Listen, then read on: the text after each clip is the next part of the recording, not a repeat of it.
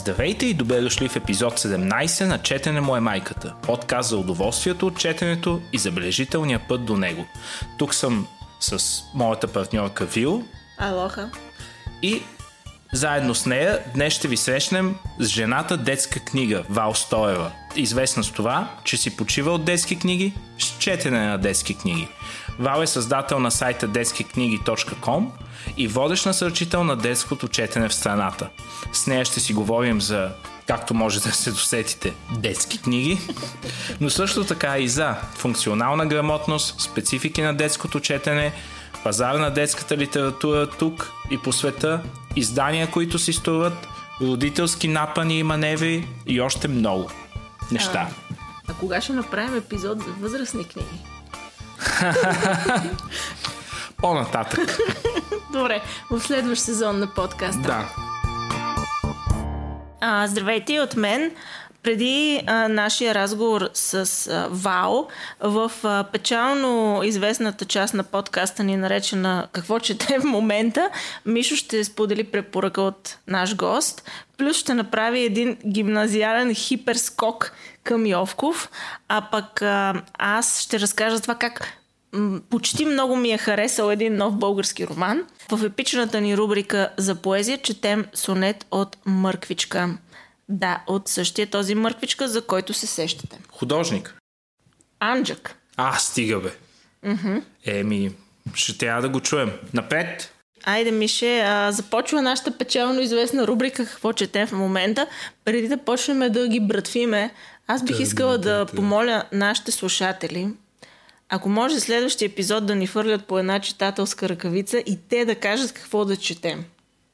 Какво ще кажеш? Съгласен съм. М? Съгласен съм, ще пуснем такова, а, такова запитване, може би. Да, едно запитване да пуснем към нашата аудитория. Ако може да изберете книга за Мишо и книга за мен, а, като горе-долу вече знаете какви ги четем, нали? нещо с Да. което да ни предизвикате. Еми, супер. така че преди това да се случи, Мише, преди да ти засилят някакъв чук между очите, давай. Докато съм още Независим. свободен да избирам. Та да, докато имах все още свобода на избор, подхванах препоръчаната от нашия гост Александър Шпатов Reader Come Home на Мериан Улф и съм доста доволен, честно казано. Книгата проследява в най-общи линии, как навиците, придобити в отговор на предизвикателствата на все по-дигитализираните ни общества, може да разбъркат читателските ни мозъци и когнитивните ни способности, свързани с четенето. И двамата с теб, вероятно и голяма част от нашите слушатели, правим стотици неща на компютрите и телефоните си всеки ден, пишем мейли, четем новини, пращаме мемета, чатим, избираме какви сериали да гледаме, а, споделяме трейлери, какво ли не. Изобщо обработваме голямо количество стимули и информация за кратко време, което съвсем осезаемо започва да се отразява върху концентрацията ни и способността да вникнем във възприетото и да го анализираме по адекватен начин.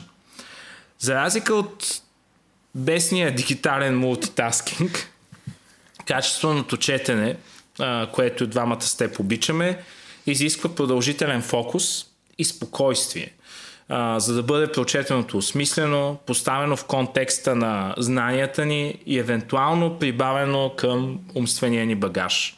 Именно в тежкото противоречие между тази усъвършенствана с векове практика, част от умение, което реално придобиваме на много ранна възраст и настоящия ни доминиран от дисплей и бързо сменящи се изображения лайфстайл дълба е авторката. Само четенето с непосредствена информираност ли има значение вече? Успяваме ли изобщо да се задълбочим в това, което четем? Какви читатели ще израснат нашите деца? Отговорите на тези и много други въпроси търси Мериан Улф, посредством опита си на читател, преподавател и активист за повишаване на функционалната грамотност. В отделните глави се разглеждат изследвания от области като психология, медицина и литературознание, пълно е с философски прозрения и цитати от класически произведения. Тук-там се появяват исторически факти и разбира се е обърнато подобаващо внимание на актуалните тенденции в развитието на технологиите. Защото щем не щем трябва да съчетаем по някакъв начин способността ни за качествено задълбочено четене с умението ни да работим с различни а, медии и да получаваме информация посредством всякакви технологични джаджи. Изброението вероятно ви звучи като тегъв микс за преди лягане или в събота след обед, но всъщност е поднесено по достъпен и занимателен начин. Продължение на призива в заглавието на книгата, всяка глава е оформена като писмо от авторката до нас, четящите хора, което засяга различен аспект от основната тема. Съвсем естествено започваме с случващото се в мозъка ни докато четем, което е невероятно много. Нали, аз направо се шашнах, като разбрах какво количество неврони и връзки са замесени в това. Дума, която виждаме с очите си, да бъде пренесена общо взето из цялата ни черепна котия до кажи речи задната част на мозъка, където тази информация да бъде обработена и а, да разберем какво се случва. Става дума естествено и за ефекта на дигиталните технологии върху начина на четене, по-скоро за все по-стесняващия се обхват на вниманието ни, промените в университетски програми вследствие на нежеланието на студентите да се съсредоточават върху дълги текстове. Да, има mm-hmm. такова нещо какви читатели ще бъдат съвременните деца, има ли точен микс от технологии и книги, който спомага за развитието на функционална, оперативна и дълготрайна памет и умения за качествен анализ на информация сред новите поколения. Всички тези теми са засегнати в писмата. Една от най-любопитните за мен хипотези а, се основава изцяло на читателския опит на авторката и е свързана с промени в стила на писане през последните 50-60 години.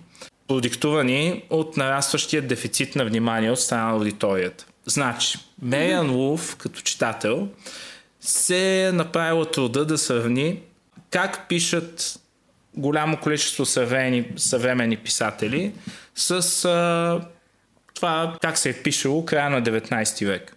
И, и съвсем, нали, тя не твърди, че това е някаква осезаема тенденция, но забележимо се използват по-кратък, по-кратки изречения и ограничен набор от думи, просто защото са много малко читателите, които са готови да погълнат е, изречения от 150 плюс думи, специалитет на класици като Пруст и Томас Ман. Разпасах се малко с говоренето за тази книга, но според мен темата е важна, защото касае а, умение, което преди всичко е решаващо за придобиването на знания, а оттам и за развитието ни като индивиди. Ови, Reader Come Home все още не е преведена на български, но се надявам, че това ще стане съвсем скоро. Mm-hmm, звучи като доста важна книга. Да, според мен книгата а, би била интересна на първо място на всеки изкушен съзнателен читател, но в голяма степен и на учители, преподаватели, университетски преподаватели, психолози. Наистина изключително издържан труд, аргументиран с а, проучвания и множество източници, а, както и с а, много а, актуални изследвания. Хм. Да, и звучи като доста важно и за самите издатели да я издадат. Ами да, дано наистина някой я издаде от към работа за преводача има много. Определено и то не, не толкова заради стила, на който, е напис, а, който се използва в книгата, а, по-скоро заради изключителното много референции, които присъстват. Mm-hmm, mm-hmm. Супер, стана ми ясно и защо аз харесвам стари книги. Между другото, предлагам ти в някакъв момент да отвориме нова рубрика, която се казва Стари книги ти отвори. На нов глас. Да, вдъхновена от песента Стари рани на Софи Маринова. Добре, добре. Но ще казва Стари книги ти отвори. А... Съгласен съм. Абсолютно. И кажи сега, коя стара книга ти отвори. Аз отворих стара книга. Това е смазващия цикъл с разкази на Йордан Йовков, вече и Фантимовския хан.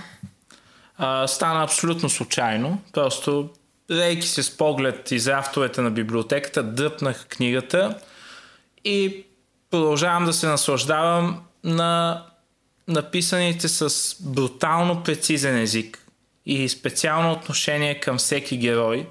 Истории за любов, приемственост, изкупление, наследство, младост, памет и неизбежното в живота. Въобще в тези разкази виждаш, че когато има нещо да ти се случва, то просто се случва и трябва да мислиш как ще действаш по-нататък. Много мъдра книга. За пореден път се убедих. Бих препоръчал да се препрочита регулярно с увеличаването на житейски опит. Also, Може би... Also known as удъртяването. Да.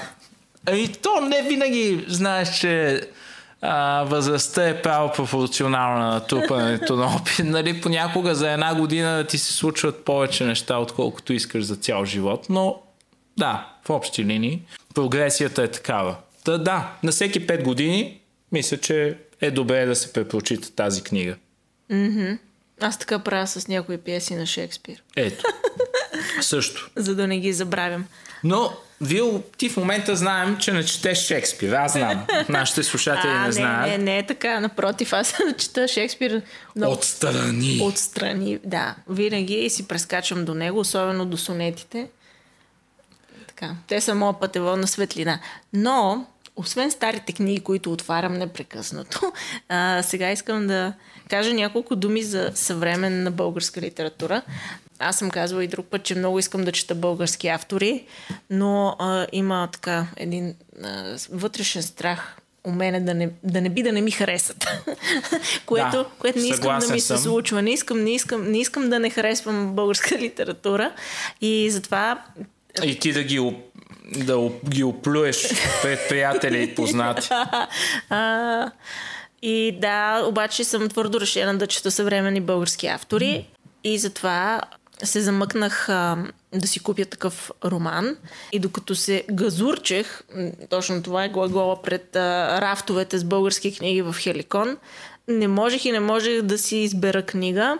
А, бях си поставила специално за цел книгата да не е на бестселинг автор и затова прескочих острова на блаженните, как, както наричам онези маси в книжарниците, на които са струпани най-продаваните книги или лонаби най-продаваните книги. И така колкото и да се стараех, виждах а, все повече така доста червени флагове и колкото, а, така, отколкото ми се искаше да виждам, а, така, и след едно така продължително ровичкане, погледа ми се спря при романа Превъртане на Петър Денчев. Малко ме стресира дебелината на книгата, защото това също би е червен флаг. а, като видя дебела книга, имам чувство, че автора не си е окастрил достатъчно ръкописа и вероятно голяма част а, от тази книга е, е пълнеш. Нали, това е мой предразсъдък. Не казвам, че, че така са всички дебели книги, но с голяма част от тях, според мен е. А, обаче видях, че редактор е Борис Минков, този е абсолютен лъв и вече нали, се понесох към касата. А, искам да похваля издателството а, Жанет 45 и за хубавата корица, дело на Христо Гочев. А, превъртане се оказва третия роман на Петър Денчев, който освен така доста продуктивен и превеждан писател с а, номинации, награди, е и театрален режисьор. Естествено, преди да купя романа, го зачетох на крак и бързо ми, ми стана ясно, че писането е на ниво на, и на такова ниво, което очаквам езикът е хубав, внимателен, премерен, а това е медец за моята душа. И така в момента съм в средата на книгата, баш на превъртането. А то има превъртане, реално. Е, да, има. И затова няма да разказвам нищо от сюжета, но пък ще кажа какво ми хареса и какво не ми хареса до тук. Първо, харесванията са, да, писането и стила, както вече казах много хубаво обживян централния персонаж, много хубаво и плътно изграден характер, който отгоре на всичкото е и изключително правдоподобен. Затова искам да кажа браво на Петър Денчев за неговата Мария Иванова. Страхотен персонаж.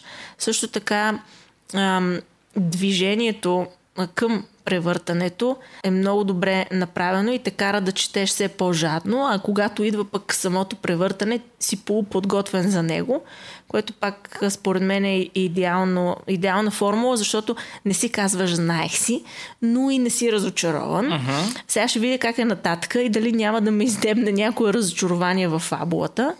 А, това, което м- не ми хареса, е, че превъртането се случва на средата на книга от 386 страници, което лично за мен а, първата част, която е подготвителна за превъртането, аз много добре разбирам идеята на автора, защо е така, но на места ми е, е мудна за мен, фокусирана е твърде много върху характер, а няма действие.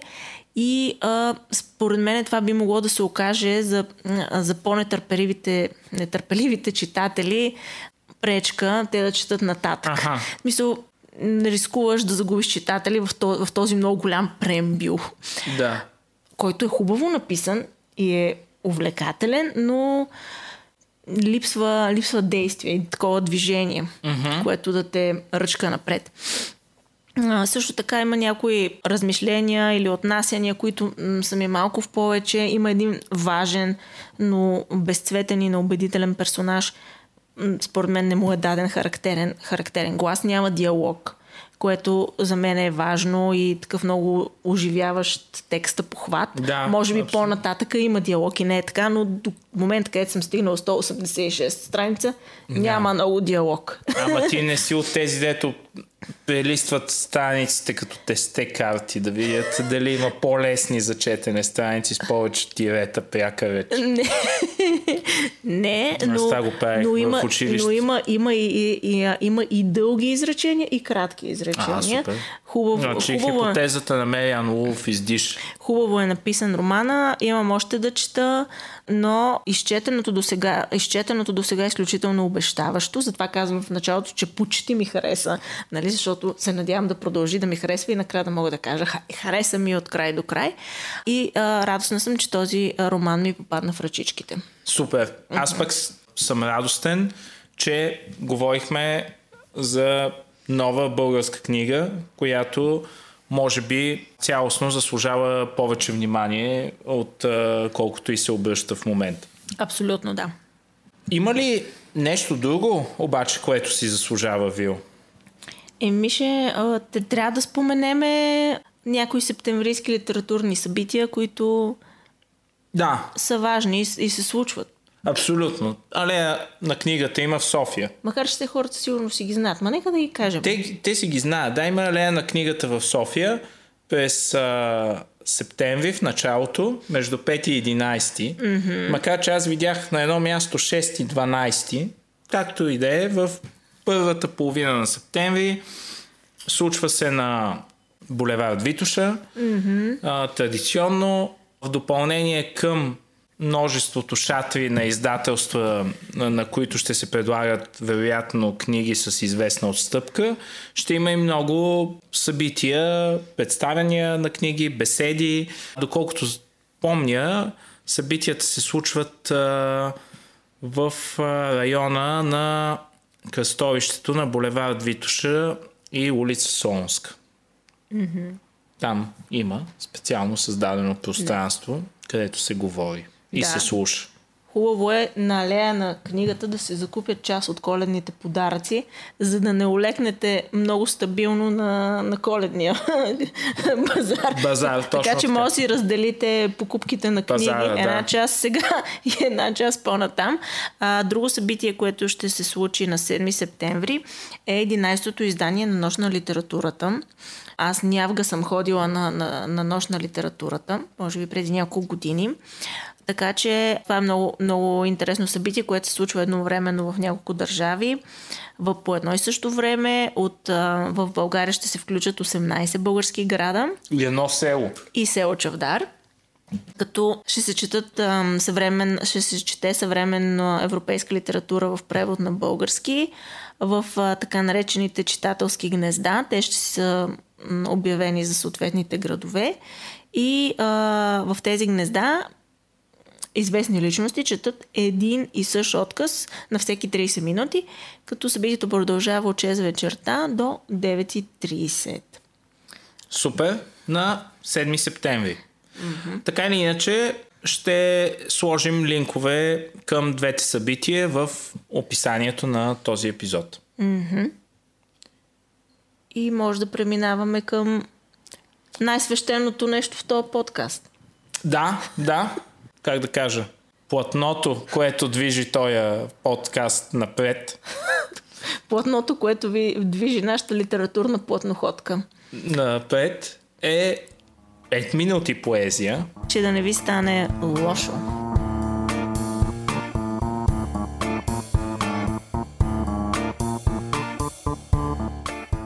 Айде да видим дали няма да ни стане. Няма бе, днеска съм добричка. Какво, какво, какво ще четем днес в а, 5 минути поезия, че да не ви стане лошо? Искам да ви сюрпризирам с а, един полупиян сонет на художника Иван Мърквичка. А, да, това е същия този Мърквичка, един от най-важните, една от най-важните фигури в изобразителното изкуство след освобождението в България, чието битови исторически картини и портрети със сигурност сте виждали ако не другаде, поне в някой учебник.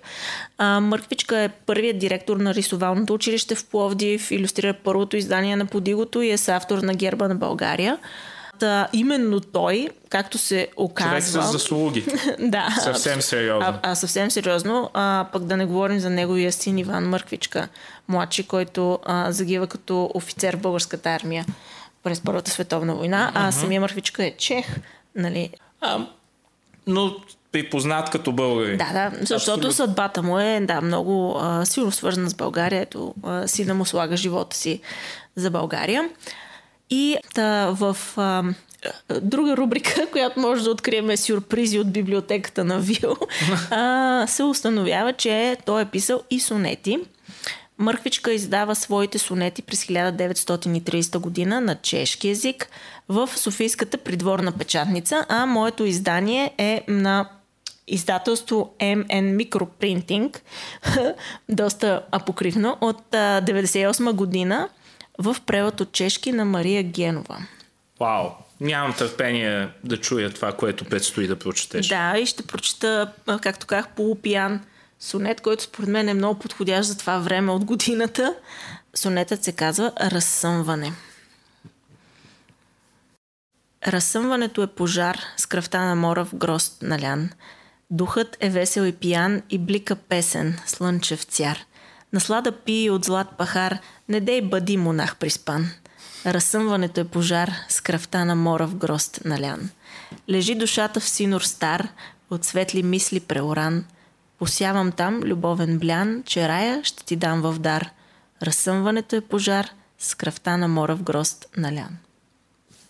There you go. Супер е, честно казано. Да. Не, хубави са и другите сонети в, в колекцията са, са хубави. Не мога да, да коментирам превода, защото нямам идея дали е добър, но на мен ми звучи на мен ми на мен звучи, ми звучи добре. добре. Харесва ми кръвта на море в грост налян. И не бих искала душата ми да лежи в Синор Стар.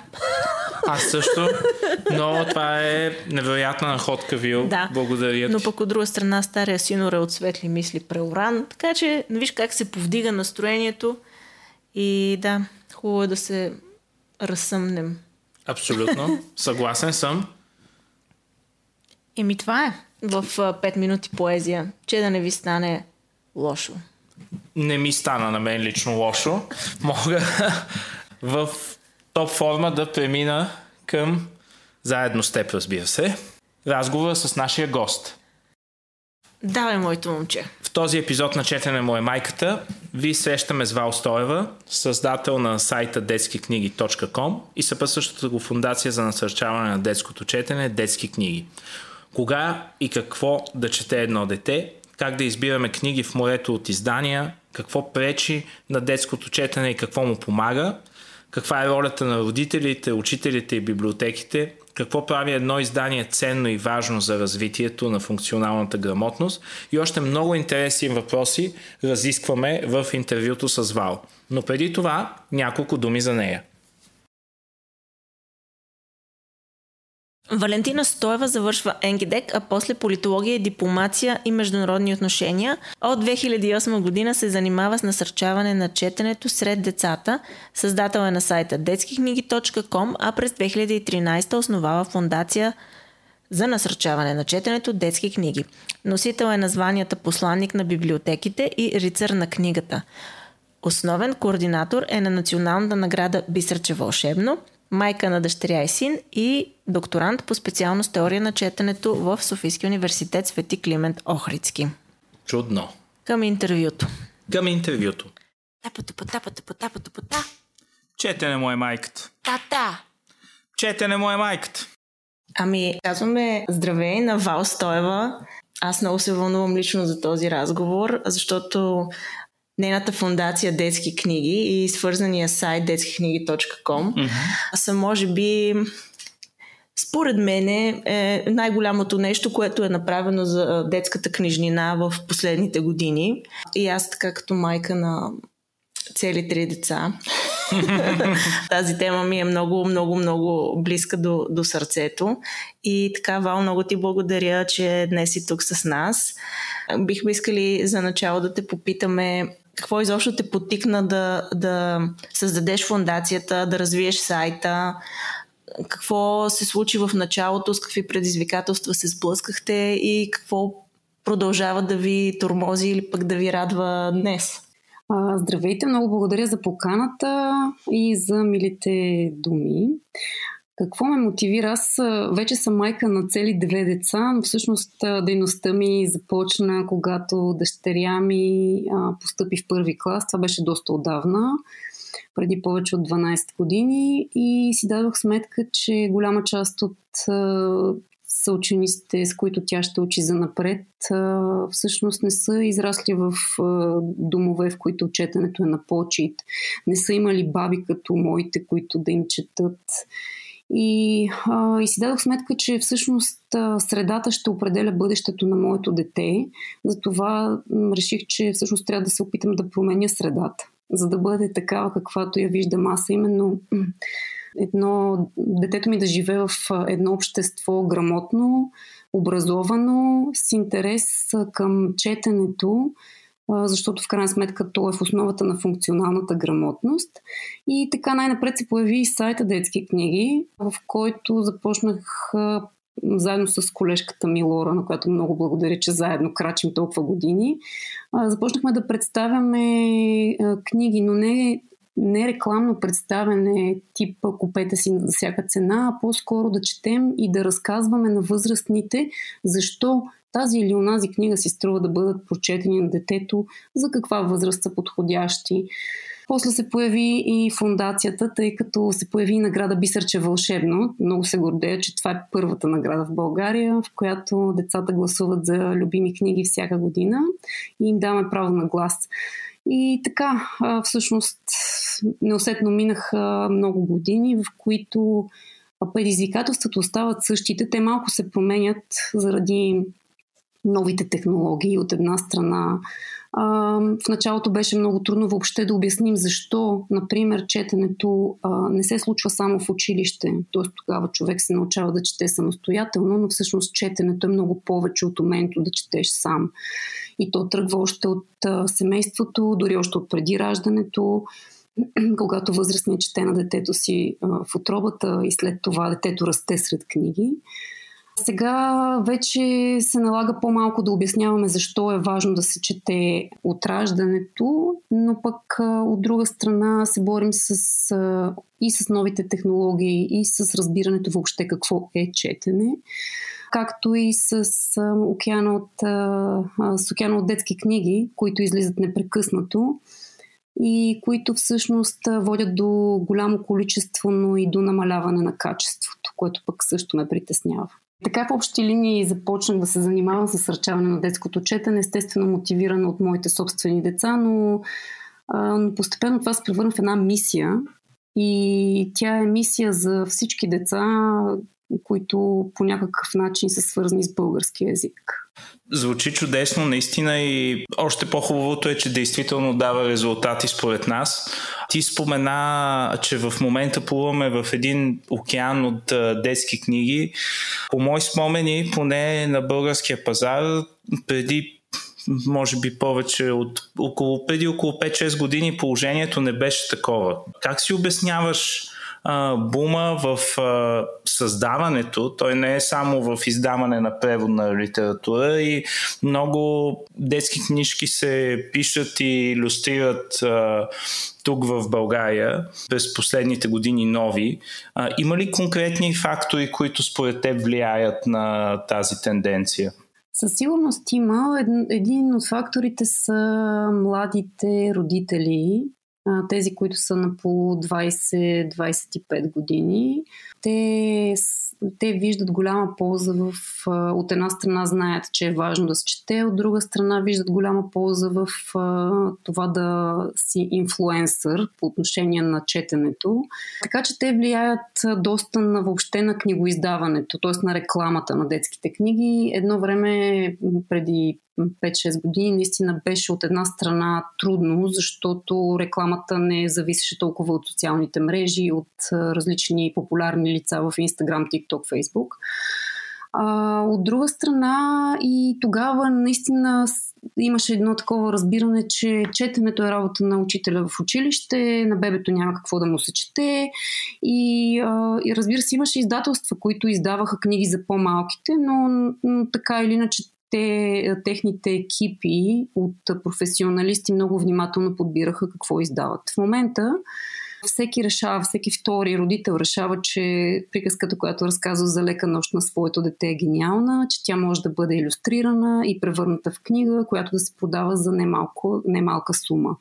И тъй като от една страна, разбира се, всеки с възможности да финансира отпечатването на книга може да го направи, от друга страна, няма, няма оперативна литературна критика, която да каже това не струва, това не е качествен продукт, всъщност наистина парите определят, възможностите определят книгоиздаването и това е една, между другото, доста притеснителна за мен тенденция, защото естествено, който е по-шумен, който може да си осигури реклама, успява да достигне до потребителите, но, но това всъщност малко хора си дават сметка, че некачествените текстове, некачествените иллюстрации, макар и да изглеждат много красиви и напудрени, но не винаги са естетически издържани, те всъщност са като вредната храна, като джунк фуда, който можем да дадем на детето си.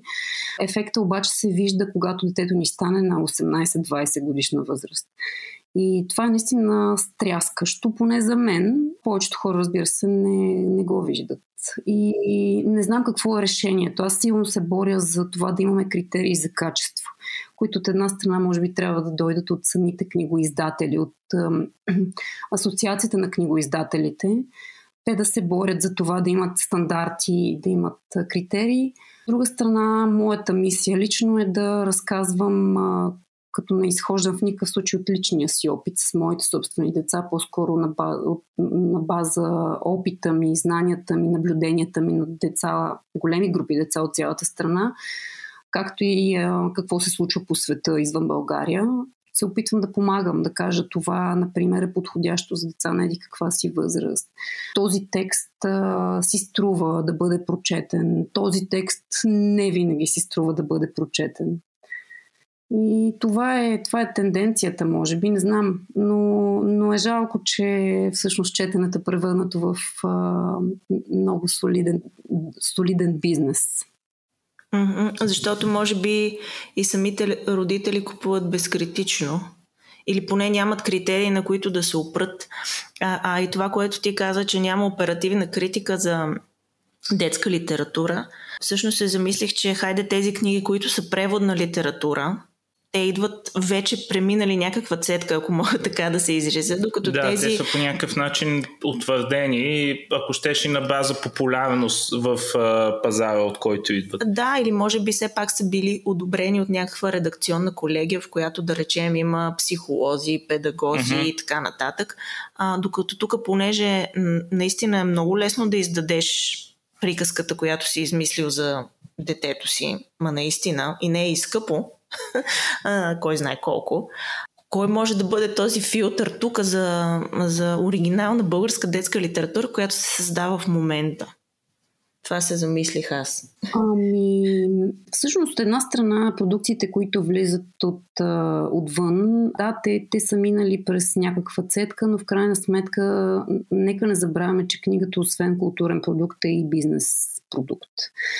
Издателите подбират онова, което ще се продава на нашия пазар. Навън има мултимилионни продукции, които, които също не са особено качествени. В тях има, нали, то залага се на консуматорството, на допълнителните продукти, които, които могат да се продават на родителите, защото децата много ги искат.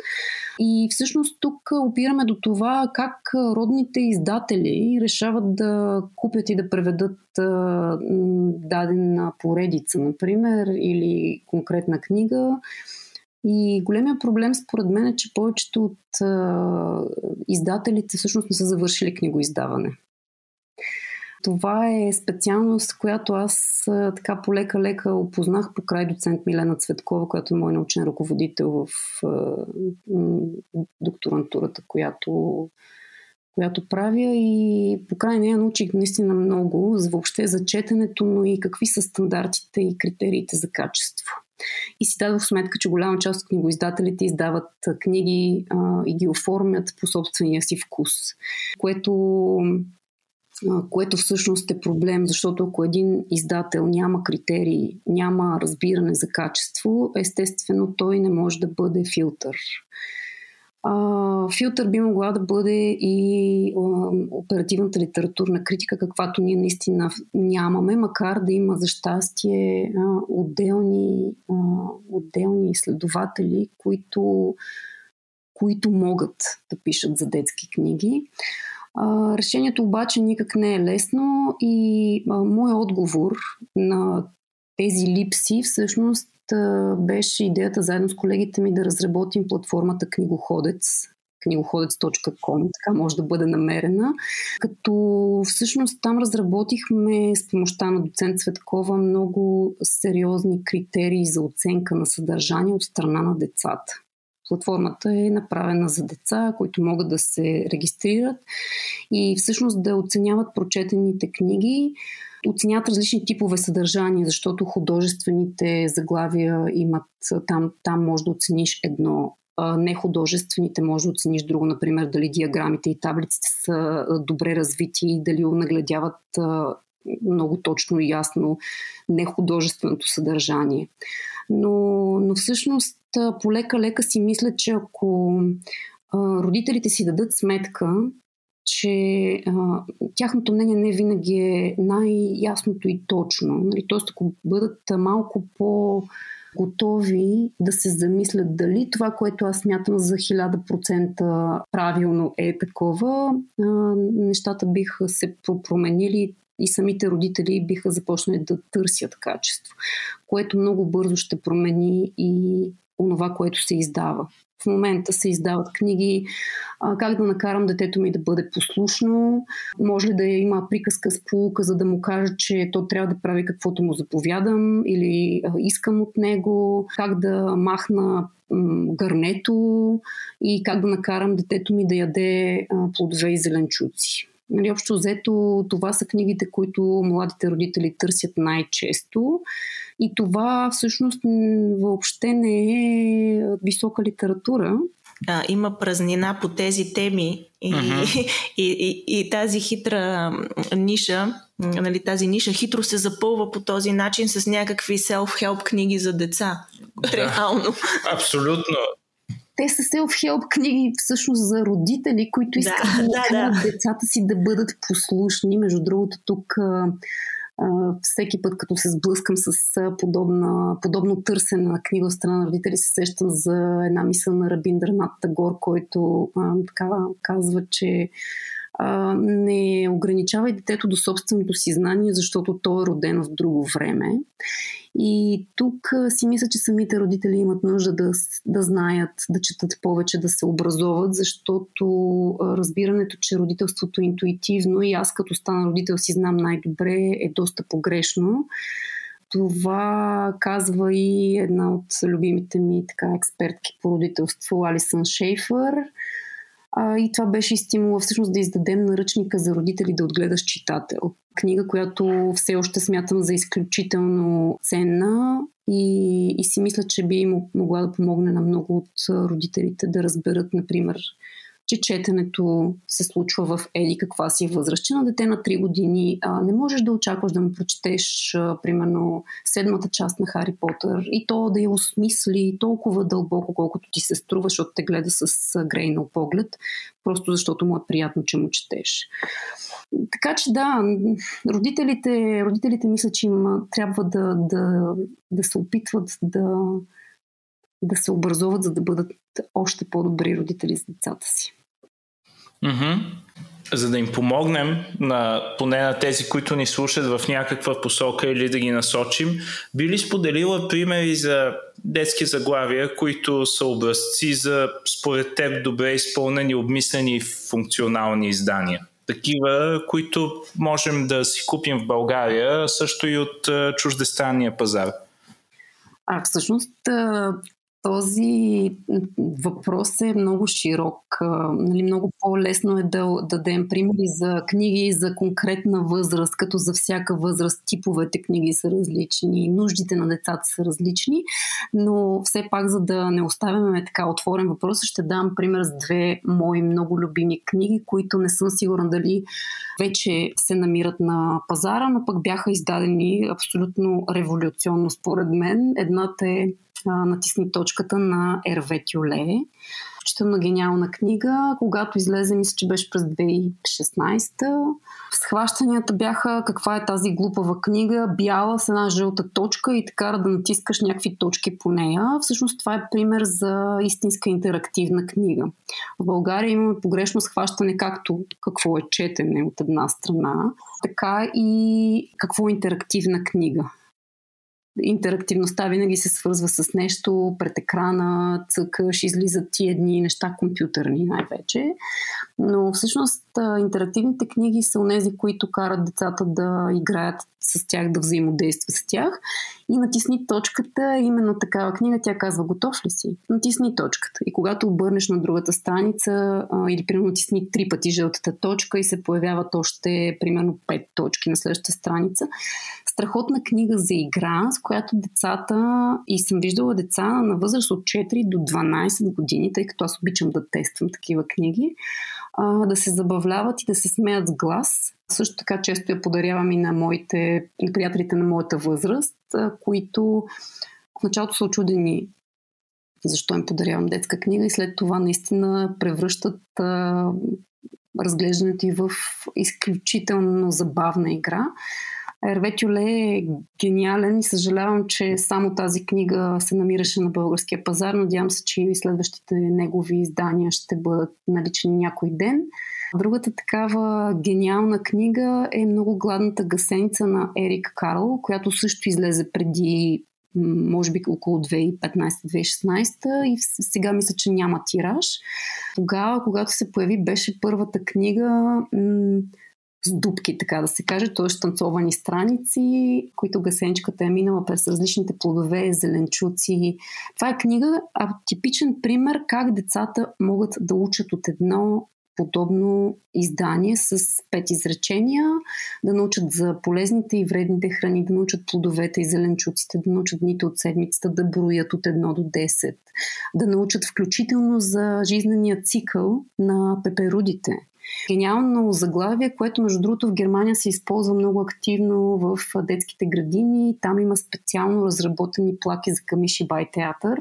Това между другото е едно изкуство, което навлиза в България активно през библиотеките, за щастие, защото библиотекарите са всъщност много напредничави в насърчаване на четенето. И да се върна на гладната гасеница, това също е едно такова издание, което аз горещо препоръчвам а, за деца от а, 2 до към 7 годишна възраст. Защо не? Абсолютно, и аз се присъединявам и, и също купих тези книги, но на английски, защото изобщо не знаех, че са издавани на български. А, натисни точката е наистина гениална книга, с която децата ми от 2 до а, 13 години а, им е еднакво интересно да я четат. И, и наистина, ако тези книги вече не са в обращение на български, това е много-много тъжно. Ами, така се случва, между другото, с страхотни издания. Аз съм ги кръстила стари, но златни, често в детски книги. Напомняме за именно такива книги, които остават незабелязани защото те не са, не са junk food. А, не стават да ги прочетеш набързо и да ги захвърлиш, изискват да помислиш, изискват да отделиш време, изискват да обърнеш после внимание на впечатленията на детето си, да си поговориш с него. Но всъщност това са книгите, които реално подпомагат процеса подглеждане на читатели. Книгите са отправна точка която ние като възрастни да говорим с децата си, да им обясним и света, в който живеят, и да им покажем нашата собствена философия за живота, да им помогнем да влязат в обувките на другия. И всъщност наистина е жалко, когато такива издания остават незабелязани и полека-лека се изчерпват и изчезват. Mm. И знаеш ли какво ми прави впечатление? Имам чувството, че точно тези книги, те са и с малко по-странни иллюстрации. Ако, ако мога така да се изразя, не са толкова Дисни тип иллюстрации, т.е. с едни красиви изписани личица, момиченца, момченца и така нататък. А, а пък може би родителите, пак минавайки през техния филтър за това какво е красива детска иллюстрация, или баби, които често са а, хората, които купуват книги а, на децата в едно семейство, ми прекарвайки и това през своя филтър, още повече ограничават а, достъпа на детето до многообразие. Защото това, което детето ще види в тези иллюстрации, никой не знае какво е.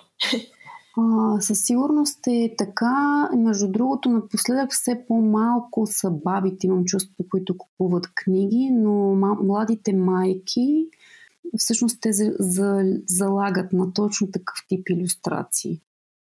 И това никак не е чудно от една страна, защото те са отгледани с подобни книги и с подобни иллюстрации. И а, спомена от детството е много силен от една страна.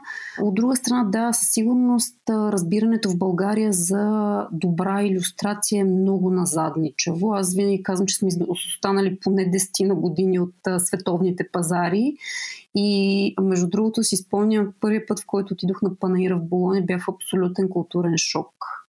Защото си дадох сметка колко сме зле колко зле изглеждат нашите книги, колко а, ужасни са голяма част от иллюстрациите и всъщност а, се надявам някога да се промени това, макар че и тази промяна, както и а, унази с критериите за качество, ще отнеме доста време. Просто защото промяната на нагласите изисква да обясняваш, да убеждаваш, да показваш.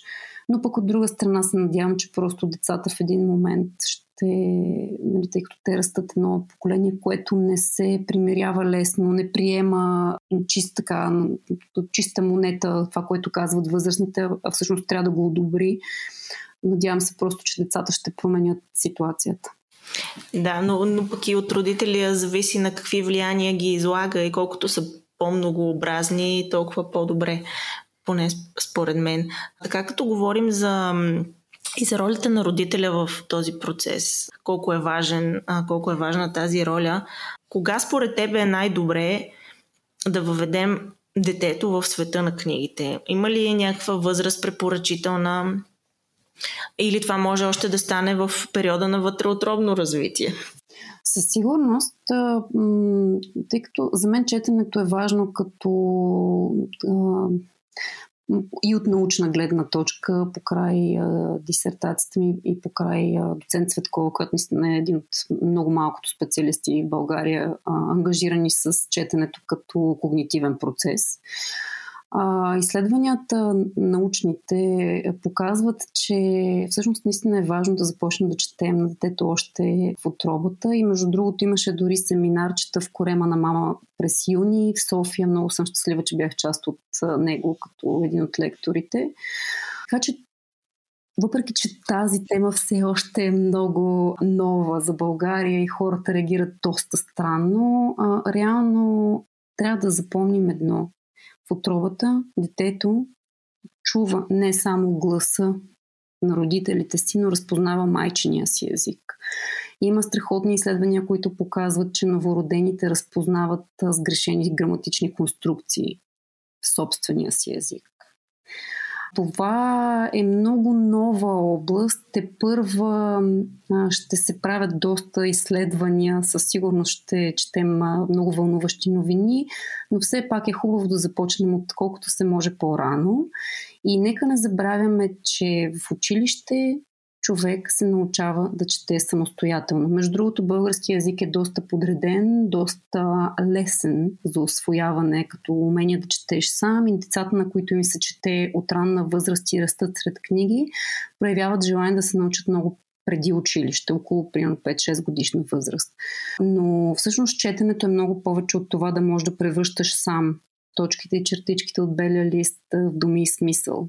И а, за да можеш обаче да четеш между редовете, да изли, извличаш смисъла, ти трябва да растеш сред книги, трябва да ти четат, трябва да знаеш значението на думите, които чуваш и да имаш знание за смисъла им, за това, което стои зад тях, за да можеш наистина да извличаш, т.е. да си функционално грамотен.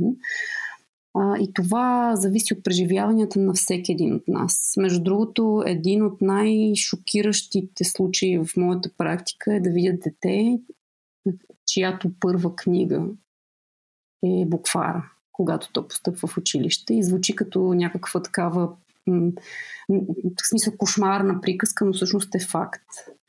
А, не трябва да допускаме детето да не знае как изглежда книгата като предмет, да не е държало в ръцете си книга като малко, защото всичко, всичко това, целият този опит, преди да се научиш да четеш сам, има огромно значение след това как ще се научиш да извличаш информация. Човек, който не умее да извлича добре информация, т.е. не е функционално грамотен, всъщност се подава много лесно на манипулации. И ние мисля, че лесно можем да видим какво се случва с едни над 40% функционално неграмотни възрастни в България.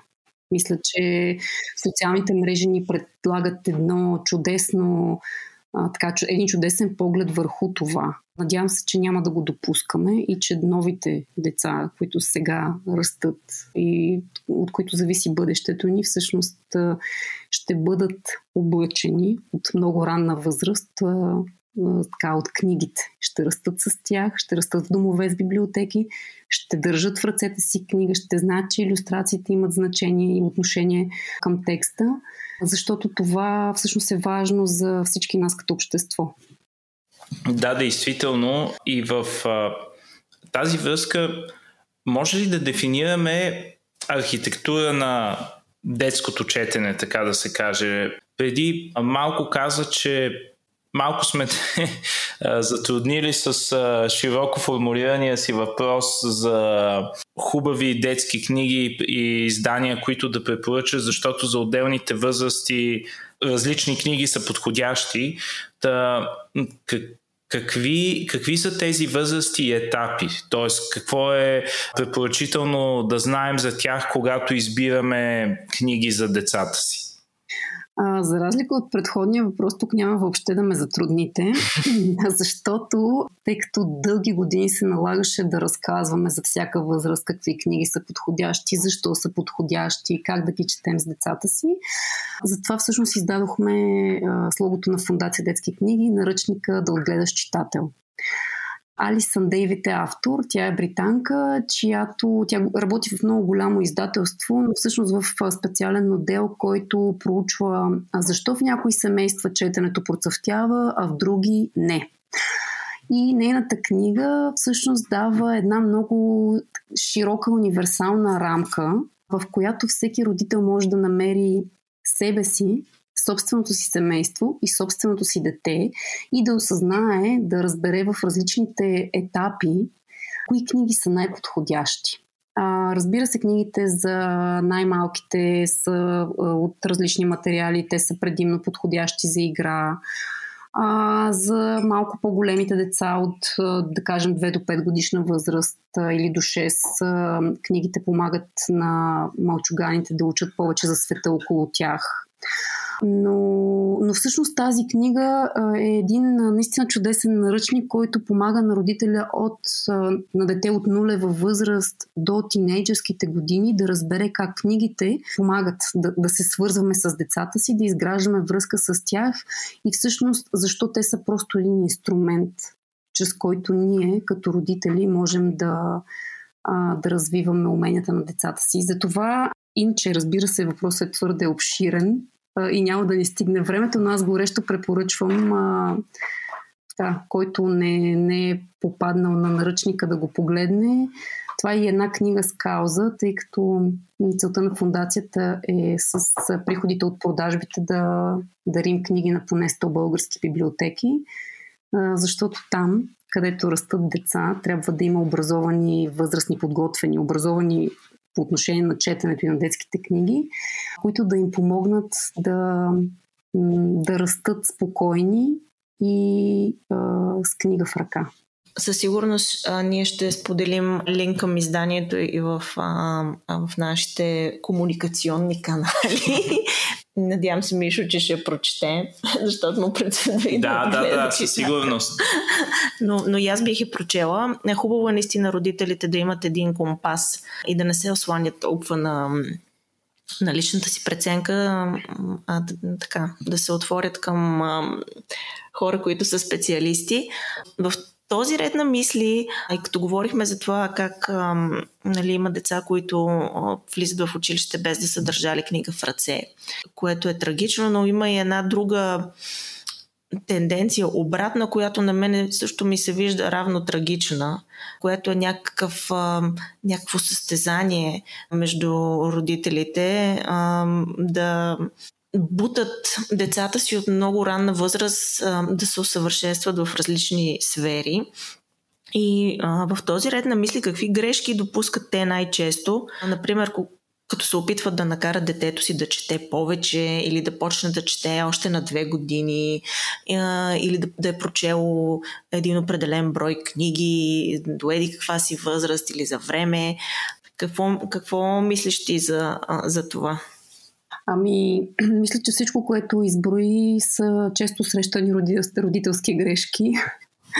А, всъщност, съвсем очаквано е родителите да искат да дадат най-доброто бъдеще на детето си когато човек стане родител, естествено, това е първата му мисъл. Какво да направя така, че детето ми да изкарва добри пари, да живее добре, да има къща, кола, хубава заплата и трябва да инвестирам в бъдещето му от най-ранна възраст и да го запиша на 15 000 занимания, както и естествено нали, всички тогава осъзнават, че четенето е много важно. Трябва да го накарам да чете много. Четенето обаче е много сложен когнитивен процес. И всъщност, макар така, изследователите все още да не знаят какво точно се случва в мозъка ни, докато се учим да четем, как се учим да четем, тъй като ние нямаме гени за четене. Това е дейност, която не ни е генетично заложена и дали ще се научим да четем или не, всъщност Нали, Тоест не е задължително да се научим да четем. В крайна сметка трябва да си даваме а, ясна представа, че четенето се случва по различен начин за всеки. И а, можем да подкрепиме детето, да сме до него, да му даваме възможно най-много знания за света около него и за думите и значението им, трябва да го подкрепяме първо като му четем, докато е малко. Да му даваме право на избор, да избира кои книги са му интересни да чуе, защото макар да не знаем какво се случва в детската глава, децата използват книгите като така инструмент да преработят собствените си впечатления, въпросите, които не могат да формулират и да ни зададат. Тази връзка, нали, книгата Как да премахна гърнето, може би не е точно подходящата за нашето дете. Даването право на избор е много важно. Също така трябва да си даваме сметка, че когато детето се учи да чете, особено, обикновено около първи, втори клас, това е един от най-трудните периоди за него. Особено ако ние сме му чели много преди училище и след това му кажем, ти трябва да четеш сам, ето ти тук едни книги, 20, 30, 50, чети 20 страници на ден, чети ми на глас да чуя колко изразително четеш. Всичко това всъщност затруднява четенето и детето естествено е отблъснато. Също така, аз никак не харесвам състезанията нали, кой е прочел най-много книги, кой чете най-бързо, кой чете най-гладко. Всичко това е насочено към децата, които нямат проблеми в освояването на умението да четат самостоятелно.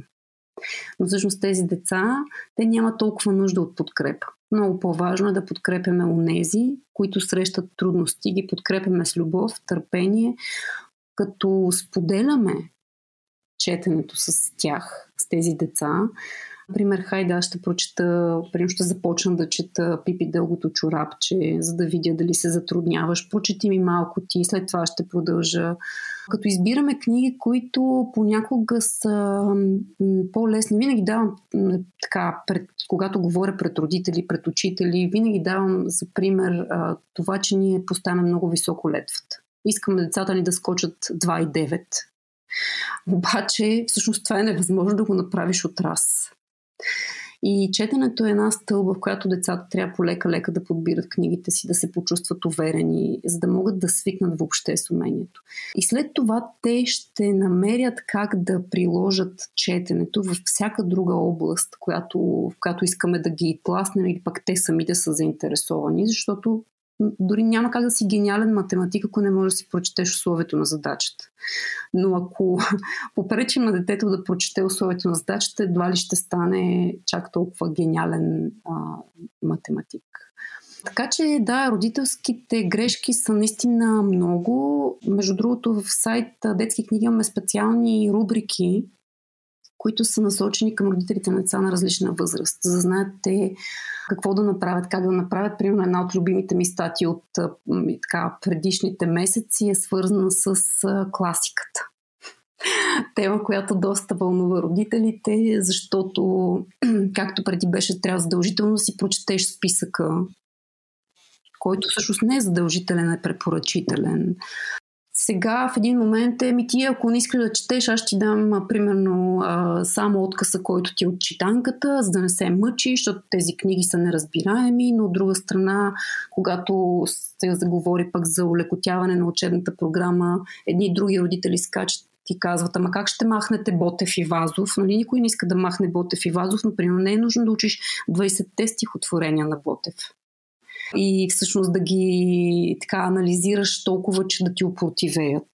Така че да, родителя трябва да е на място до детето си и да го подкрепя, а като не го дърпа и бута, а по-скоро следи внимателно от какво има нужда то. Дали е да му обясни дадена дума, дали да го въведе в историческото време, дали да му покаже как се четат таблици и диаграми, ако говорим за нехудожествени заглавия, защото те са изключително важни. Между другото, България научната грамотност е доста а, ниска, а, защото просто м, при нас четенето се разбира като четене на романи, на художествени произведения, нещо, което въобще няма нищо общо с четенето като а, когнитивен процес и като а, така, като дейност, която просто ни помага да извличаме информация. Родителите и тук вече и учителите ще добавя, се надявам да си дават ясна сметка за това. Какво е четенето, т.е. как, че то не е само четене на художествени произведения и че то не е за време, че то не е лесно, за да могат да подкрепят децата, които, а, които срещат трудности. Научните изследвания потвърждават, че ако подкрепяме тези деца, Онези, които нямат затруднения, проблеми и се справят лесно с всичко, няма да паднат до нивото на останалите, напротив всички вървят нагоре. Това, между другото, е и едно от, един от изводите на изследването ПИЗА, тъй като те правят много сериозни анализи на база резултатите на тригодишното изследване. Всъщност насоките са именно такива че някои деца може да не са имали късмета да растат в домове с грамотни родители, домове, в които книгите са на почет, но всъщност тяхната най-голяма надежда е да попаднат на най-добрия възможен учител, защото този най-добър възможен учител може да промени както съдбата на тези деца, обикновено от а, някакви а, малцинствени групи. Тук не говоря само за България, нали? навсякъде има а, подобни групи, но и всъщност да помогне да се промени ситуацията за цялото общество. Защото функционално неграмотният индивид в крайна сметка точи здравната система, социалната система, замърсява околната среда. И, и това не е в. То, това вреди на, на всички, и на обществото, и на цялата планета. Действително, да. Общо взето, постигането на функционална грамотност е в основата на развитието на един човек като съзнателен гражданин и ефективен член на, съзидателен член на общността, в, към която се числи. Mm. Да, но, но някакси а, е хубаво да се осъзнае, че а, от родителя се очаква също доста активна работа в процеса. Не знам, може би едно време нещата са били по друг начин и всичко е зависело изцяло от училището, но сега вече не е така. Поне аз така си мисля. И ето един пример, който наскоро така доста ме стресира. Аз съм забравила или поне нямам спомен в а, лятната ми литература за 8 клас да, да е фигурирал Хамлет. Но понеже сега имам син, който ще е 8 клас и той чете Хамлет, аз се замислих, когато го учих в трети курс в университета, защо, защото в, в университета литературата се учи от, не отзад напред, а отпред назад. Т.е. започваме от първи курс съвременна литература и колкото повече нали, напредваме, толкова по-назад отиваме, защото се предполага, че тази литература е в пъти по-трудна. А тук в 8 клас се сервира една антична литература, Шекспир и се замислих как ако аз не бях седнал с моят син да му разкажа за Шекспир, да му разкаже за тази пиеса, той по абсолютно никакъв начин или нямаше... Не, той щеше да я прочете, защото е изпълнителен, но абсолютно нищо нямаше да разбере. Между другото, това не е само в България, така европейски мит е, че четенето е работа на учител, на училището. Факт е, че подобни произведения се поднасят в не особено подходяща за нашите деца възраст. А, макар, че, между другото, аз също съм учила м- Шекспир в 8 клас. А, тоест не е нещо ново, ние сме позабравили какво точно сме учили. Да, аз не можах да си спомня и много се очудих, като видях, че в 8 клас се очаква той да чете Шекспир, което mm-hmm. ми се струва а, не невъзможно, то е възможно, но трябва да има едно въведение към какво е това нещо. А това, говорим, че това са му книгите за лятото, mm-hmm. когато няма учител. Ами да, защото в крайна сметка лятото е, нали, нашата система е направена така, че децата всъщност, поне дори особено до четвърти клас, където е най, най-важно, те не учат, т.е. те не развиват уменията си да четат самостоятелно с книги, които са им интересни подходящи и така нататък, ами всъщност се налага да карат по списък, защото при нас се учи литературознание, не български язик. Но, но всъщност тая тема е много дълга ако трябва да съм честна, учителите, добрите учители по литература страдат изключително много от богатата програма, която се налага да преподават, защото а, те са напълно наясно, че няма как да прочетеш Омир, Шекспир, Букачо и те да ти харесат освен всичко, когато го правиш и препускаш нали, през лятото двата месеца вакансия на по-големите ученици и също да, не, няма как да ги прочетеш сам и да. тук затова го споменах като пример, защото родителят е този, който трябва да седне, да проучи историческия период, биографията, да разкаже на детето Омир какъв е бил, Бокачо какъв е бил, Данте кой е, какво е италиански ренесанс, някакси е така леко, леко, леко и да ги в то да може да горе-долу да има някаква представа да, къде се намира. Да го постави в, в някакъв контекст или по-скоро да може да направи аналогии с реалност, която познава или с елементи от, неговата, от неговото време и неговата реалност. Да, и, и родителят е този, който трябва да всъщност да бъде част от този процес. Не е само учителя. Да, детето като влезе в 8 клас, те ще учат а, Шекспир в някакъв момент, втория срок, примерно. Uh-huh. Ами, така е. Между другото, това е наистина много, много дълга, много широка тема по-скоро. А, и тук навлизаме в необходимостта от промяна на учебната програма от една страна. Примерно в Германия, доколкото ми е известно, Гьоте и Шилер се учи само в 11-12 клас, т.е. техния аналог на 11-12 клас и то специален хуманитарен профил. А, докато при нас а, нали, трудно е да извадиш нещо от учебната програма. От една страна, защото в крайна сметка това са. Нали, т.е. децата трябва да имат тия познания.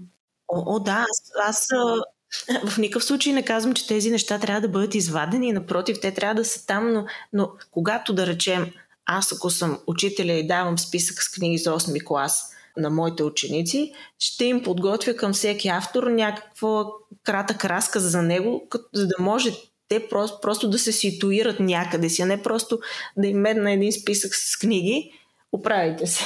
Така е, така е. Съгласна съм. Между другото, моята дъщеря, когато изучаваше тези автори, учителката им даваше, смисъл не им даде през лятото този, тази информация, но при всеки автор те имаха въведение, например, какво е Ренесанс, а, след това информация за автора. А, тоест, добрите учители го правят, просто го правят в учебно време, но от друга страна те са задължени да предоставят препоръчителния списък с произведения, тъй като а, в крайна сметка в учебната година авторите са много и те могат да изучат, например, песен Еди коя от Илиада не могат, да, не могат да обърнат внимание на цялото произведение. От друга страна, това фрагментиране естествено води до неосмисляне на цялото произведение. Между другото, много харесвам в тази връзка една страхотна книга на Даниел Пенак «Правата на читателя». И горещо я препоръчвам за родители и за учители, защото тя е едно обяснение в любов към четенето но и същевременно дава много интересни така насоки за размисъл по отношение на училището и как то може да убие любовта към книгите и четенето и как добрият учител може, разбира се, като спазва всички изисквания и наредби, на програмата, която му е заложена от неговия работодател, Министерство на образованието, в крайна сметка как той може все пак да насърчи желанието на децата да не пропускат много важни, много важни произведения за човешката история. И тук също си спомням в един от разказите на Умберто Еко, той разказваше как в, нали, влиза в галерия това съвсем по спомен го разказвам. И всъщност вижда едни млади, които се прехласват по някаква картина, примерно на Микеланджело, обаче всъщност не е ясно какво точно разбират, защото тя е базирана на библейски сюжети, а те едва ли са наясно с тези библейски сюжети. Така че темата е м- трудна, защото хем е важно децата да ги учат, хем наистина родителите трябва да са на място, Учителите се опитват да правят каквото могат, но пък и нека не пропускаме и тази, това препятствие, че много от младите родители също не са наясно с историческото време, с тези автори. Да, именно аз затова го и казах, че родителите трябва да си седнат на задниците и да учат заедно с децата. Така е и също време, когато детето вече е в 8 клас, родителя казва, той е голямо, аз нямам ангажимент тук. Не знам, надявам се. имаш до животен ангажимент. А, да, но не знам, надявам се, че и тук а, така, значи оформят ни се едни теми, които са много сложни и решения не се вижда.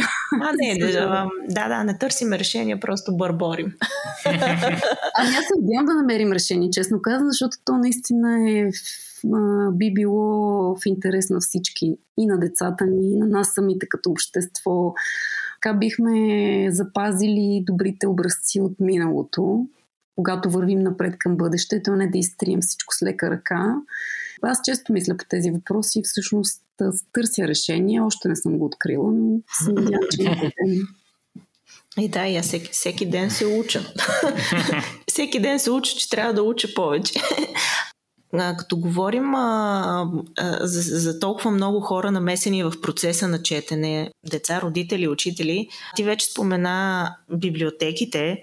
Искахме да те попитаме им какво, какви са общите ви дейности, сътрудничилите, сътрудничилите, а, кажи тази дума ти Сътру... Аз ви изчак...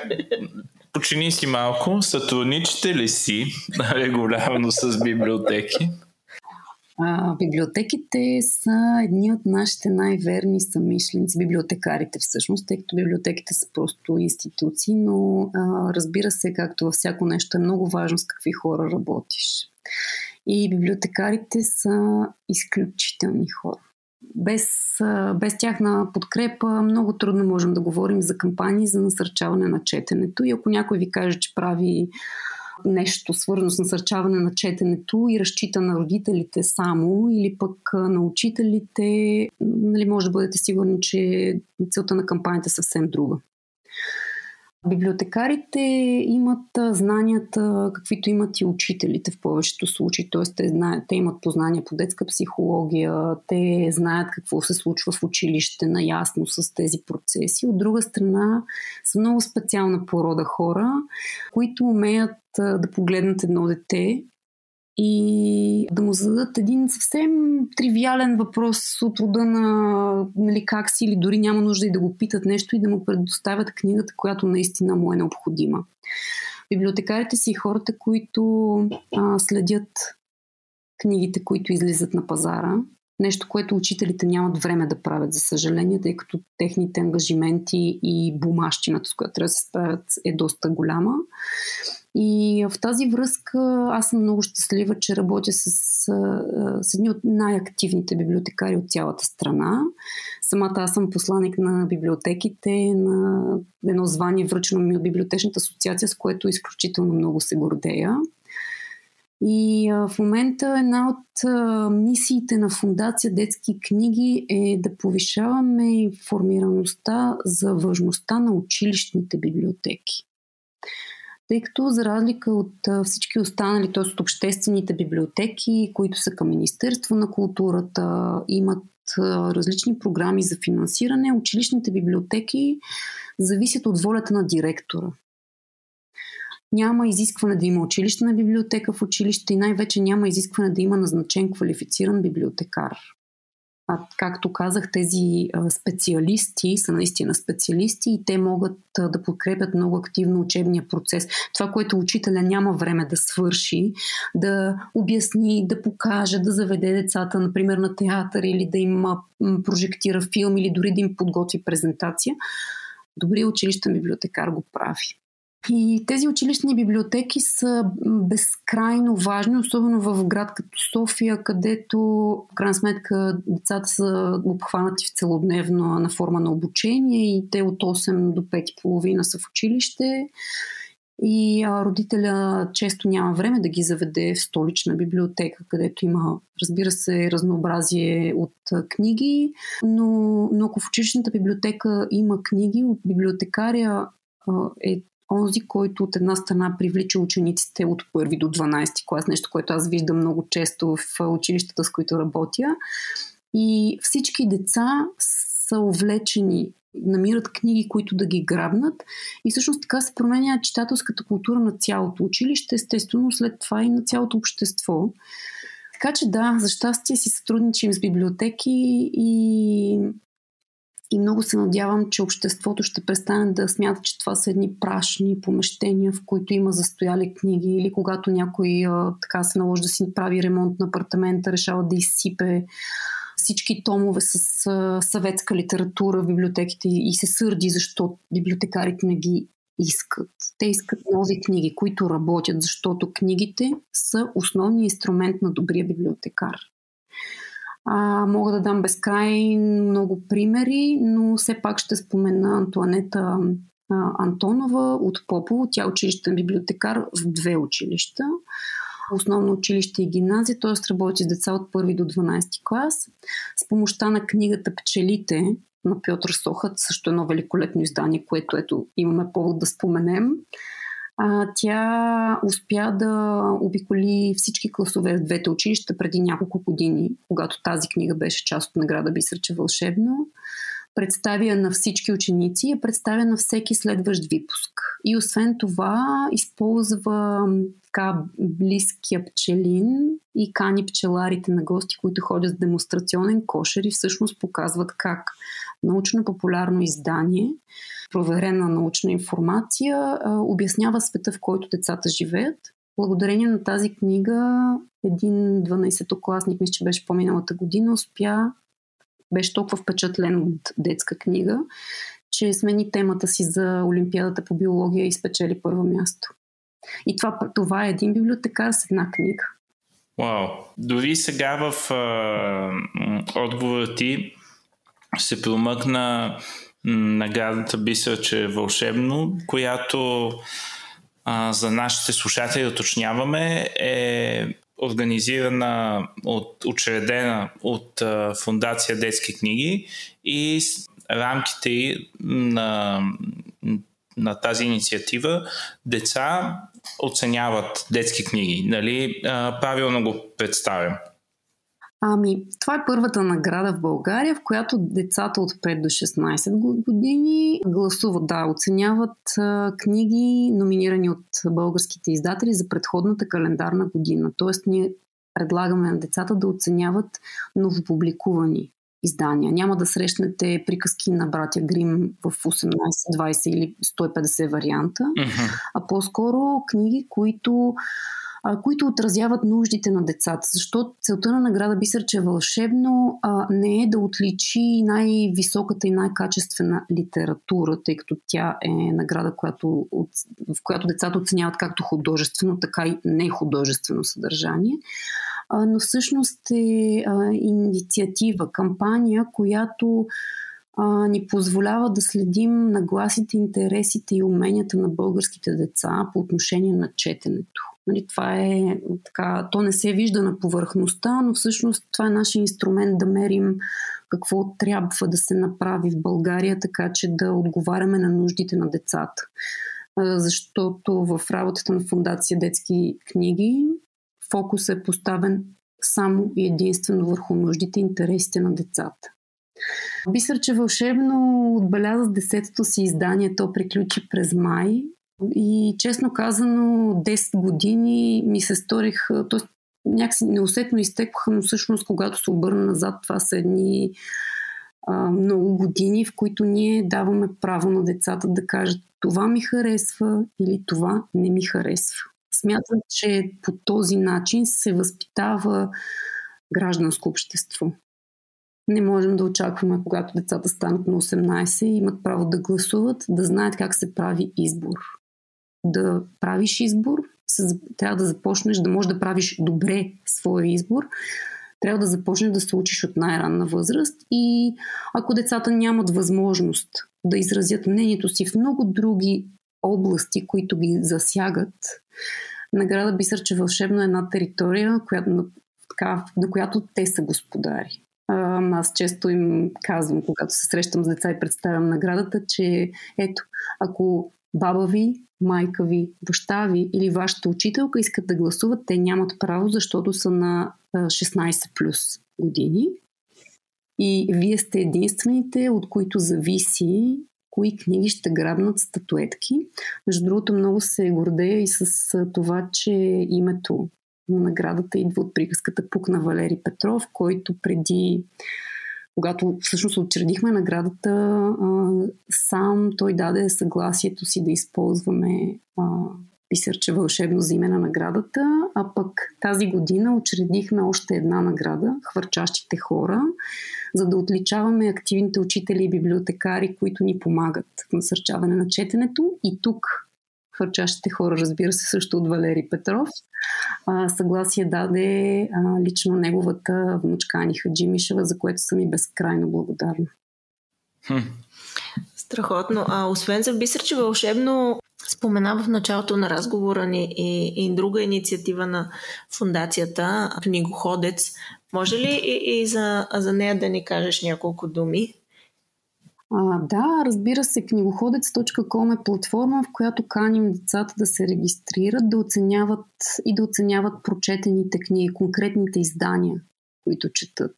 Например, Патиланско царство, издание на издателство Хикс от а, а, 2015 година, за да могат да кажат на мен а, иллюстрацията ми харесват, шрифта ми харесва, книжното тяло ми харесва, а, оформлението ми харесва, защото когато говорим за право на избори, за критерии, пък за качество, а, ние самите не винаги си даваме сметка какво ни харесва и какво не. А, ако говорим за редовия читател, не говорим за някой, който е завършил, например, българска филология. И, ам, и всъщност децата могат да кажат това ми харесва или това не ми харесва, обаче не знаят защо. А пък целта на книгоходец е всъщност децата, така казвайки кое, кое не им е приятно, удобно или кое пък много ги впечатлява, самата платформа да служи като инструмент за обратна връзка към издателите. За да знаят те, например, че ръкописният шрифт, който изключително много харесват как стои в издания за дете на така, около първи, втори клас, т.е. за самостоятелно четене, е абсолютно недопустим. Тъй като ръкописният шрифт затруднява още повече неумелия читател. Книгоходец, разбира се, има и един игрови елемент. Всъщност, когато детето отбележи дадена книга като прочетена, нейния брой страници се добавя към личното му пътешественическо досие. Страниците се превръщат в книгометри и чрез тези книгометри детето пътува по света и отключва различни а, дестинации. Например, а, а, може да се достигне чрез четене до Кьолн, до Мадагаскар и дори до Олкланд. Това е най-далечната дестинация в момента на 17 500 км от България. За да могат децата да видят, че всъщност чрез книгите се пътешества без багаж. Нещо, което им повтаряме, но всъщност те трудно могат да си представят. Разбира се, имаме едни така читателски нива, макар да не акцентираме върху тях – те са за брой прочетени книги, но тъй като четенето не може да бъде състезание, т.е. не е правилно да бъде състезание, тези нива просто стоят с едни страхотни картинки, нарисувани от Лиляна Дворянова и са, например, изгряваща звезда, чирак, изследовател, майстор, откривател. Все още нямаме някой, който да е достигнал до ниво библиобок. Но се надявам, че ще имаме и такъв читател отбелязал в платформата 2000 книги. А, тази платформа разработихме с помощта на Национален фонд култура и аз а, така много се гордея с нея. Те първа ще отключваме още функционалности в нея. Но в момента Продължаваме да качваме както новите издания, които се появяват на пазара, тъй като казах, важно е децата да оценяват конкретното издание, което четат. Така и се борим с по-старите издания, защото в крайна сметка те трябва да присъстват. Тук се така разчитаме и на помощта на читателите, когато не открият дадено заглавие да ни сигнализират. Има специална форма за контакти. А, за тази платформа мога да кажа, че самите критерии за оценка разработвахме повече от 6 месеца. Те са едни 8 критерия, 8 компонента, които по някакъв начин правят общото впечатление за продукта книга, за предмета книга и те са разработени с помощта на доцент Милена Цветкова, която също съм много благодарна за безценните насоки Вярвам, че това ще е полезни инструменти за не само за децата, но и за родителите, за учителите и за библиотекарите, защото в крайна сметка всички ние, мисля, и като възрастни имаме нужда да си изясним какви биха били тези критерии за качество, които все още до момента не са дефинирани от издателите, чиято работа реално би трябвало да е това. Ами, много, много ти благодарим. Надяваме се м- този ни епизод да стигне до доста родители. И учители. И учители, да. както и посредством тях до техните деца, за да може, например, да си направят профили в книгоходец и да започнат собствено читателско пътешествие. И оценъчен процес, което, между другото, също е много важно нещо, което децата трябва да се научат, а то е да дават обратна връзка. Ами да, то е защото просто взето ти до към 18 години влизаш в а, една система, в която само на тебе ти дават обратна връзка, да, дали ставаш тебе... или не. Никой за нищо не Никой те пита. не те пита тебе какво мислиш, не, не само за различните етапи от системата, за каквото и да било. Така е. Пожелавам си, нека, нека да отправя едно пожелание и, към, и, и за себе си, и за всички останали. Пожелавам си да бъдем добри, любящи, възрастни по отношение на децата. Да не поставяме децата на първо място само когато трябва да се снимат за дадено събитие, а, и да не превръщаме детското четене в а, чист бизнес. Защото детските книги и децата всъщност са онези, които ще, ни, ще определят нашето бъдеще, когато стареем. Те ще вземат решения и се надявам да сме достатъчно мъдри и дълновидни, а, че да отгледаме а, здраво мислещи деца с силна ценност на система такава правилна ценностна система, защото в крайна сметка това ще бъде добре за всички нас като общество. О, да, със сигурност. Мисля, че това е един хубав финал на нашия разговор, но ние пък а, ще се възползваме от факта, че ни е много приятно да прекарваме време с теб, Вал, и м- ще си позволим един а, лексикон въпрос, който задаваме на всичките ни гости. А, именно ще те попитаме какво четеш в момента. А, чудесен въпрос. Добре, че не ме питате за любимата ми детска книга. А, не, не, това твърде предсказуемо. Ами, то е много трудно всъщност за това, че ме питате. В момента чета седмата част на Хари Потър заедно на моя син. Заедно с него четем Патиланско царство, защото това е в неговия летен списък. Самата аз препрочитам книгите на Талев. И също така, а, така в, работна, в работен режим чета за шума на рева а, на Юрис Динш и как госпожица Дора се научи да пече корабийки на Сотир Гелев. А от книги, научните книги, които са ми интересни, препрочитам книгата като медия на Милена Цветкова. Mm-hmm. Това е моят списък в момента. Доста сериозен списък. Абсолютно, да. за един човек. Ама, точно като за месец август. А, да, между другото, така и Умберто Еко казва как се тръгва на море. Между другото, горе ще препоръчвам книгите с разкази на Умберто Еко, доста са забавни и а, така следвам първи, един от първите му разкази в как се пътува с а, сьомга, как се ходи на море, с какъв списък. Супер. Ами много ти благодарим. И аз също. И...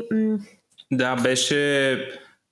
За мен лично беше вдъхновяващ, че бих казал и много, много полезен този разговор. Със сигурност ще прекарам доста време след като завършим епизода, да разучавам част от препоръките и заглавията, които спомена, свързани с а, детското четене и изобщо изграждането на навици за четене. Супер. И и аз, нищо, че а, съм приключила е, с кариерата ми на родител. А, няма. Аз съм. А, не съм. Напред съм, защото много съм копала. нали? Но когато ето сега има някой, който да копае место родителите, има издаден и наръчници, има къде да направиш справка, така че всичко е доста по-лесно. Толкова от нас за този епизод на подкаста. Благодарим ви, че продължавате да ни слушате, че и даже сте нетърпеливи за следващи епизоди. Не сме си надявали на подобна обичлива и вярна публика и все още нямаме идея как лъишките ни напани се превърнаха в нещо, що годе устойчиво. Ж, да, но име, това много ни радва. Нали? Желаем ви сили за септември и съпътстващия го на това в економически и родителски план цикъл. А, ако сварите да прочетете нещо интересно, смело ни го препоръчайте и ние да го прочетем. До следващото четене! До следващото четене! Чао!